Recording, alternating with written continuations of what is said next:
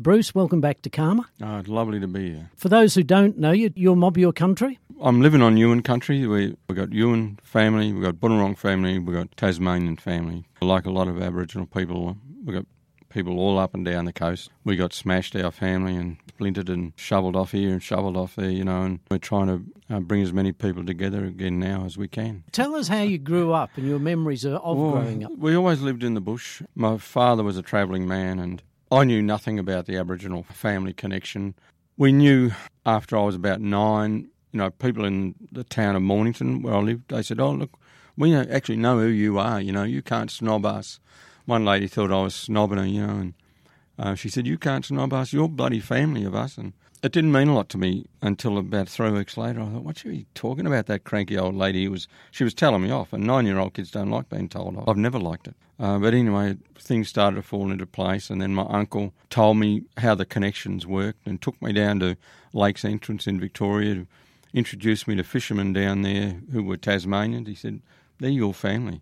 You know, they're from Tasmania, but they're your family too. And over a period of time, I started putting it together. And then my daughter was five, and she started asking questions about family, like who's that old lady? I didn't even know. I just accepted this auntie. I didn't know. So I thought, you know, she's not going to stop asking questions. This little girl, I'd better find out. So that was probably 1979, 80 and I've been doing it ever since. And that's where a lot of the books come from too. Is that talking to the old people? They tell you these incredible stories about your family, and you think, well, wish I'd known that twenty years ago. You became a, a teacher. What was the journey into teaching? My sister and I, we would never have been able to go to university because my family didn't have any money. And Dad said to us, look, if you want to keep going with this, you're going to have to do it yourself.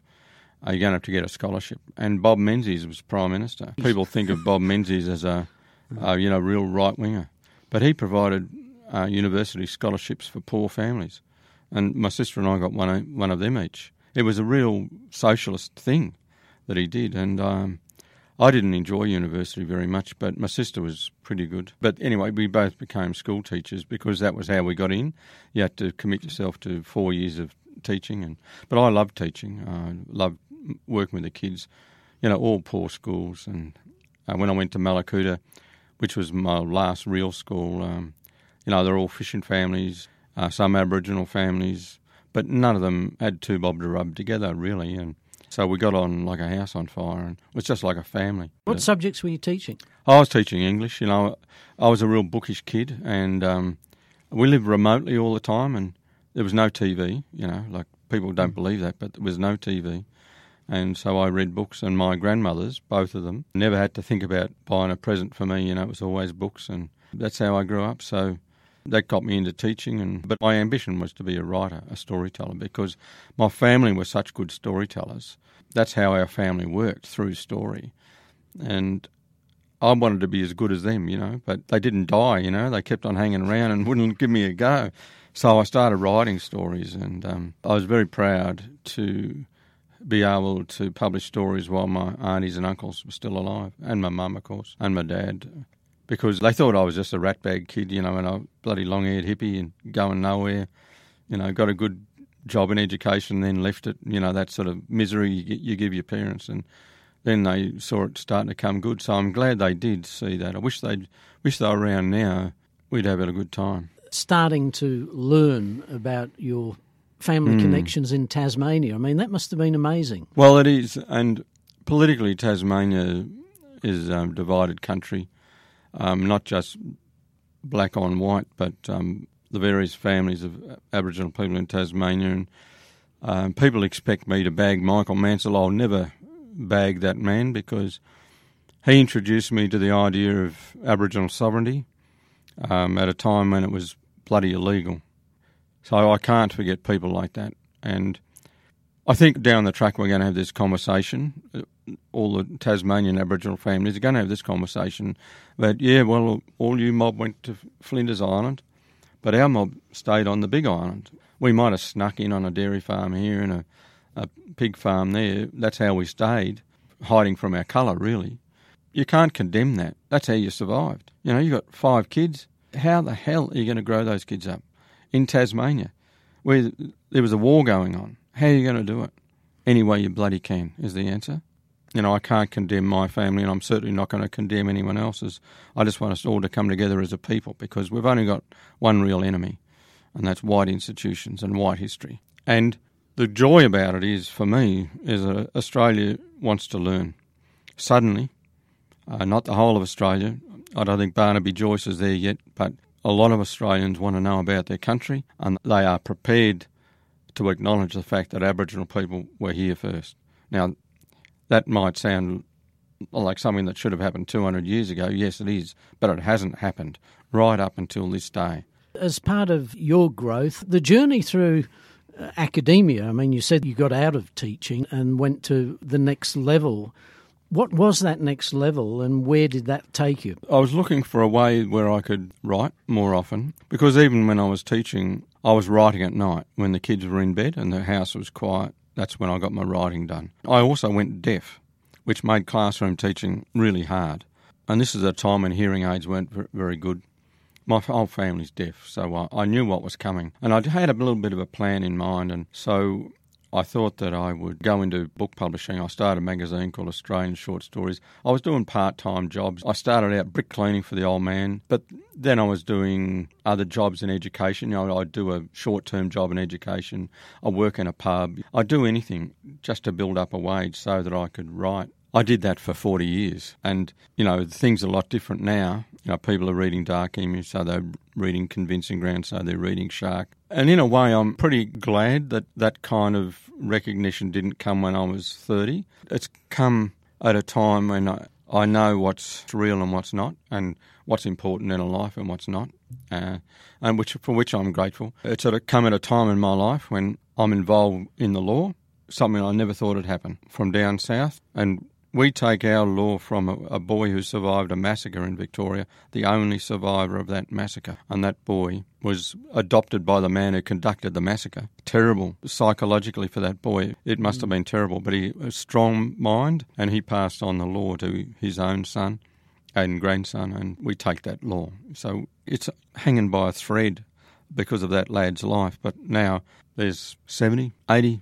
young men with law down there. It might be a surprise for people around the Todd to think of that many people with real law, not gammon law, real law, real story, following it and absolutely true to our law.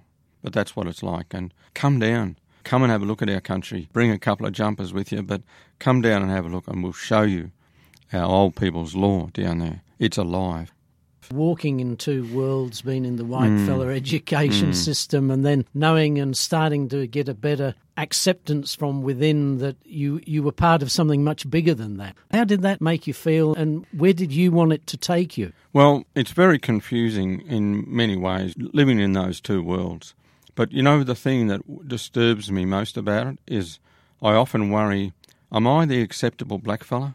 You know, I go on ABC radio, TV, and all that sort of stuff. And I don't want to be the acceptable face of Black Australia, someone who people can get along with and don't have to worry about race. Just because I'm pale doesn't mean to say I'm not political. So that is always difficult. You know, sometimes I, I have to um, hold my law. I stand up for my law and say, well, look, that's not the way to conduct a conversation with Aboriginal Australia. What do you want to do? A, a get out of jail card? I'm not going to give it to you. I can't give it to you. I haven't got the authority to do that, nor would, if I did have the authority, I wouldn't want to do it. Australia has ignored Aboriginal culture and history uh, for 230 years. There's no easy way out. The only way out is to know what this country is about and to respect it. And there's no easy way. It'll be bruising. You know, the conversations we're going to have in the next 20, 30 years will be bruising because, you know, we'll be fighting incomprehension amongst each other. We don't understand you, you don't understand us, but we've got to come to this agreement. Look at Uluru, the Uluru Statement. How did Australia react to that? Pathetic. So that's a, a bruise on the nose where we come up against each other, black and white, boom. Can't understand each other. Turnbull says, oh, too ambitious. What? What's too ambitious about that statement? It's a statement about love for country. There's no request in it. The only request is know your country, know your history. Mm. Surely, you know, that's something you'd want to do. Anyway, we're going to have those collisions with each other. And there's no easy way of doing it. We have to do it the hard way. But not to do it will condemn this nation to idiocy like you see in the United States today, who can't even consider that First Nation people are the people of that land. Bruce, going back to the 70s when the political movement became alive again, what was your understanding of the Tent Embassy in Canberra? I mean, what was going on around the country up in Queensland with Joh Yeah. Bjelke-Petersen? I mean, Yeah. how, how were you sitting at that stage? Well, I was ignorant, but like I said about Michael Mansell, the Tent Embassy had the same impact on me uh, because it told me that you had to be political. You couldn't just be hiding in the grass. You had to stand up. So both of those events were crucial to me. And uh, from that point on, I was getting involved. And I was going around the elders asking them all sorts of questions, and they were saying, well, we can't answer that question because you're too ignorant. So there was, you know, 20 years of learning going on there. I think of William Cooper in the Second World War, who took the side of Jewish people because he knew it was just. You know, that's the kind of influence that just stunned me. You know, how could one man, when the rest of Australia was just cruising along, allowing Germany to do its thing, and one black man stands up and says, that's not right. He was the conscience of Australia. And people like William Cooper were involved in our early independence movements and things like that. Such a gr- you know great leader of people. Doug Nicholls, all those people, Faith Bandler, though, all such magnificent people, and I knew them all. And now I'm working on our farm at the moment. Some lads are helping me build some gardens down there for these native foods, you know, so-called native foods, and uh, and one of them's related to William Cooper. You know, I love that. I love it that a relative of William Cooper is a relative of old man Palmer are working together again. When you wrote the book, The Dark Emu, did you think it would achieve what it did? Yeah, I did. I actually knew that because when I was researching it, and um, I was coming up with all these things of crops being sown in the Northern Territory, South Australian border area, Queensland, New South Wales area, Victoria, Tasmania, Western Australia, all over the place. And I was talking to people about it. I said, Did you, Do you know that this was happening? And people were just astounded by it. And then I was uh, taken aside by some professors from ANU, and um, you know they virtually patted me on the head like a little black boy, and said, "Oh, look, Bruce, you know we know you're enthusiastic. You know we know you're an Aboriginal person, um, but you can't tell lies to our students." And that was just a red rag to a bull. And I left that meeting, and I thought, "All right, the gloves are off now. We're going to really talk turkey." But I knew that the only way I could tell that story was through the authorities that they recognised of, of Australian history, and they were the explorers. If I couldn't find a quote from an Australian explorer, they wouldn't believe the word of a black person. You know, that, that's been the classic case. Our opinion was never taken in, into court of law. It was illegal to accept the word of a black man for so long. And it, the same in history. You can't take the word of a black man. And so I said, all right. Because I'd, I'd already seen some of this evidence in the Explorers journals, I said, right, I'm going to trawl the library. To, so I spent five years in libraries going through all the white notes. And there's just so much information about what our, our people were doing there. And I knew before the book came out, going to go well, and it would surprise Australia. But Australia, it seemed to me, were just about ready. There was a new mood in the country, and I thought uh, this is going to go well. I said to Magabala, fabulous publishing house from Broome, I said to him, listen, mate, you know, this is going to go, so you better print a lot because it'll take off. I knew it would. But they printed 2,000, and of course, they, they went really quickly, and it, you know, it's now selling 5,000 a month five years later. So I wasn't at all surprised. But with the money that I've made out of that, I've been able to employ people on the farm um, and we can talk culture. We do culture. We work on preparing these crops and seedling areas. At night we go fishing, you know, like it's it's we following our cultural path as well as doing hard work. Bill Gammage wrote uh, in a book that, you know, he, obviously initially Bill's story was uh, um, accepted perhaps a little bit more than yours, uh, you know, because he was a white academic and he obviously knew what he was talking about. But, uh, you know, as you've said, for the uh, little black boy to, to come up with a, mm. an accusation that sort of dispelled uh, mm. white colonial history. Uh, it's taken um, some time for people to really look at what you wrote in the book and to verify it, and then to start thinking about, well, how do we rewrite Australian history? And, and I think that's maybe the next yeah. part of your journey. We're working on a a two part series for Dark Emu now, so that'll take care of this year. But I'm, I'm, a novelist, really, just a straight storyteller. So I've got a novel and a collection of stories coming out this year, but it's kind of inevitable that I'll end up writing more history. And what the, the intriguing thing for me is how did this come about? How did it happen that a group of people could come to Australia, completely rewrite the history of the land, and then tell everyone else that it was true? And Australia swallowed it like a sardine, you know, bang, down the gullet, gone. You know, we accept that. And everyone has ever since. So, what was in the brains of the Europeans that th- made them think they could get away with that and made them think that it was right. So the next book I'm writing, and I've written a couple of chapters, is called The European Mind, because they, did, they didn't just do it to us. They did it to Asia, they did it to America, they did it to the islands. So what was going on in their brain that made them leave their own country and decide to take everyone else's by force? What was in their brain? Because it's a Christian ethic too. You know, I know a lot of our people are Christians, but the Christian church supported that idea that the Europeans were the pinnacle of human development and everything else would have to fall in front of it like a field of wheat.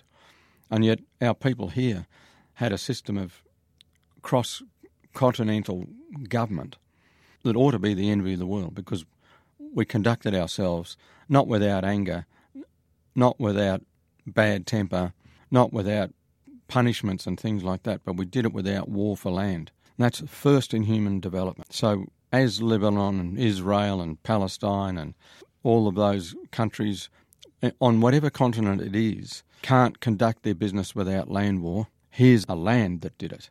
You know, the land and the people absorbed that history out of the land. And so it has to be a commodity that is valued higher than gold in the world. How can you conduct human affairs in peace? And I'm just astounded that we never talked about it in this country. Our people have. Old people have. You know, our people have said, we've always been here. You know, and our people said, well, this is our land here. You know, I'm only responsible for this land here, not that land over there. You know, how does the kind of intellectual rigour to create a system like that is phenomenal, and it's, it's unique. This European concept of, of, privilege and everything that they do, they do better than mm. anyone else. Um, as you said, it's not just Australia, but Australia is what we're concerned about, and our children and their children will be concerned about. So, you drafted a letter to Andrew Bolt, an article that I read, and you were questioning about having a beer with him. And um, with the likes of Andrew Bolt and the other shock mm. jocks of this nation, I mean, mm. some have been there a very long time, mm. uh, spinning their their webs of, of, of hate and anger yeah, against First Nations. Ray people. Hadley and people like that. But getting to the point where Aboriginal people can fight that on an equal level will obviously take some time. Yeah, I'm proud of the fact that I think Dark Emu allows some Aboriginal people to fight back on equal footing with academics. You know, instead of being patted on the head by academics who come in and say, "Oh, we're going to study you," um, we're not going to pay anybody, and we'll take the results away later on, and you won't be able to access them again. Um, those days are gone now, because our people can say, "Well, hang on, actually, we were the agriculturalists in this country. Now you listen to us. You know, we were doing this, the first people in the world to make bread. You know, the first people in the world to make a law without war. Now you listen to us. So we want to be on the board. We want to be the people helping to decide the water policy for the Murray-Darling Basin, uh, for the, all the river systems in the territory, WA, Queensland. You know, we've actually got some pretty good ideas about this. Um, because when we had the rivers, they had water in them. Can't always say that about the Todd, but we've actually got good land management practices which we can teach non Aboriginal Australia. And I think that's a very different conversation And I'm proud to have been involved in that conversation because I can see it working down south where people are starting to say, well, we don't want to be pushed around by you mob with your presumed superiority. We've got our superiority, and it's called Australia. You touched earlier on Uluru's statement from the heart and the message behind that statement, but more importantly, the fact that Aboriginal people from across the nation came together to discuss and debate yeah. what was going to go in that. Mm. And, and, it was quite a, a lengthy, involved process that involved elders, academics, people from all over the country to put something together that was a, a genuine attempt mm. to start healing this country. Yeah. Um, but again, we saw the reaction, and I think mm. what the response did was was signal where this country still is, and we still have a long way to go. Yeah. So your children and, and your children's children, it's going to take some time before we this country gets to the point where the First Nations are at the table. Yeah. It's sad to, to say that and know that it's true that it will take a long time, but I think the process has started. And look, look at the way the Uluru statement worked. You know, people from all over the country, mm-hmm. and it wasn't conducted uh, without anger, and it wasn't conducted without some people spitting the dummy, um, but a statement emerged, and there was no blood. You know, that's the thing. That's the thing that people should look at. And the conversation about it now is that we all did this you know, we all came up with this statement. We may not agree with every section of it, but we're not backstabbing each other in Parliament House now about it. We believe in the statement. And that's the law uh, that people should see as solid for the, the country's future. That model of patience and concentration and consideration. I think it's a really good model for political affairs because our old people had perfected it. You think we now know absolutely that Aboriginal people have been in this country for 100,000 years. Our people say all the time, and science is starting to prove that. But if you have a system of government and the young people of that nation readopt that system every generation, generation after generation after generation, they can see that it's so fair. Everybody gets a house, everybody gets fed, Everybody gets looked after by the young. Everybody takes part in the culture, not just Nicole Kidman. Everybody's in the culture. And that's so fair. But it's also, that's where the law comes from. Everyone's in the culture, everyone believes in the culture, everyone supports the culture. It's not a culture of elites, it's a, a culture founded in the people.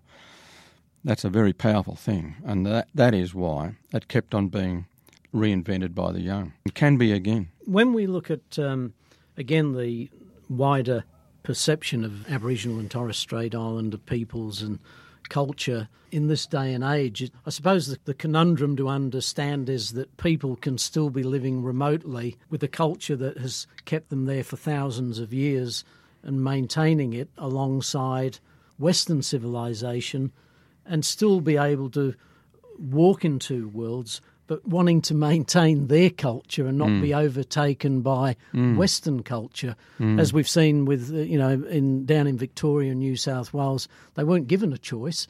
Um, it was taken away from them. Mm. Fortunately, Northern Territory, WA, and far north Queensland, it's remote enough still for people to maintain the lifestyle they want, even though there's mm. still government pressure to want to remove people from a lifestyle choice and yeah. get them into into regional centres. Yeah, that pressure is um, really on, but our young people have to resist it and um, do the hard work. You know, I was down in Tasmania for Manala Day. Um, Auntie Patsy Cameron um, invited me down there. I hadn't been able to go to the first two, but I got down there last year, and I, what I impressed me was the young people the young people taking part in their culture, um, putting on the ochre, doing the dance, but then at the very end of the day, um, at the end of a very long day of celebrations, it was the young people cleaning up. Mm. And I thought, you, you mob, you actually believe in your law. You're not here just to do a dance for the, the people, you know, take your 50 bucks and go home, because no one got paid anyway. Um, they were there to support their culture, and I was so impressed. I see the same everywhere I go. Young Aboriginal people uh, adopting the law, being respectful of the elders, and being so determined. And now, I think, in some respects, um, better equipped to uh, contest uh, the opinion in the country uh, because we've got lawyers, we've got doctors, you know, we've got writers and filmmakers, you know, Warwick Thornton and people like that are telling the story for us. You know, we don't need a map by Warwick. Who would have thought? In the old days when Warwick made Greenbush and then um, you come up with a, a totally political statement like we don't need a map. And you know that the country is under barrage from black opinion now. Just one final question, Bruce. Um, again, uh, as someone who's who's walked in two worlds, what is it about Aboriginal law, from your own personal understanding of, of having mm. walked both walked in, in, in both worlds? Why is it superior? How do you try and explain that to the average yeah. Aussie who yeah. doesn't have a clue? Well, it's superior because it doesn't even try to be superior. You know, it's saying that the the centre of the law is Mother Earth. Um, that what people do is neither here nor there. It's the earth itself which is important. And what we learn in law is that she's the boss and we have to look after her. We have law camp several times a year, but the big one usually in March. This year going to be in September they're really important times for me because I see the young men grow. I mm. see them enter the law as shy young men, not sure whether they really want to put the clay on and, you know, wear the red and all that sort of thing. And until in the end, it's clicked in their mind and they, they realise they're doing something really ancient, mm. but they're modern men. And, you know, they they turn the keys on their car at the end of the 12 days and they enter that other world and they go in as stronger educators, stronger builders, stronger nurses, stronger doctors, stronger men and women, and they're stronger to their own children. And that is the most important thing, is that they're strong to their own children. And we had a, a short law camp to do a specific task up in the snowy mountains, and I saw one of my brothers there with his two children, and they were all painted up. Mm. And not a lot of education happened in that family, but I could see that those two kids were going to be so well versed in Australian history that they were going to be top of their class. They're only, you know, seven and eight, but I thought, you two young fellas, you don't know it now because you're bouncing around in the grass and that. Um, you think we're playing a game, but when history comes up in your classroom again, you're going to know it. You're, you're going to be the boss. And you're going to stand up there and say to your teacher, well, hang on, Captain Cook didn't discover Australia.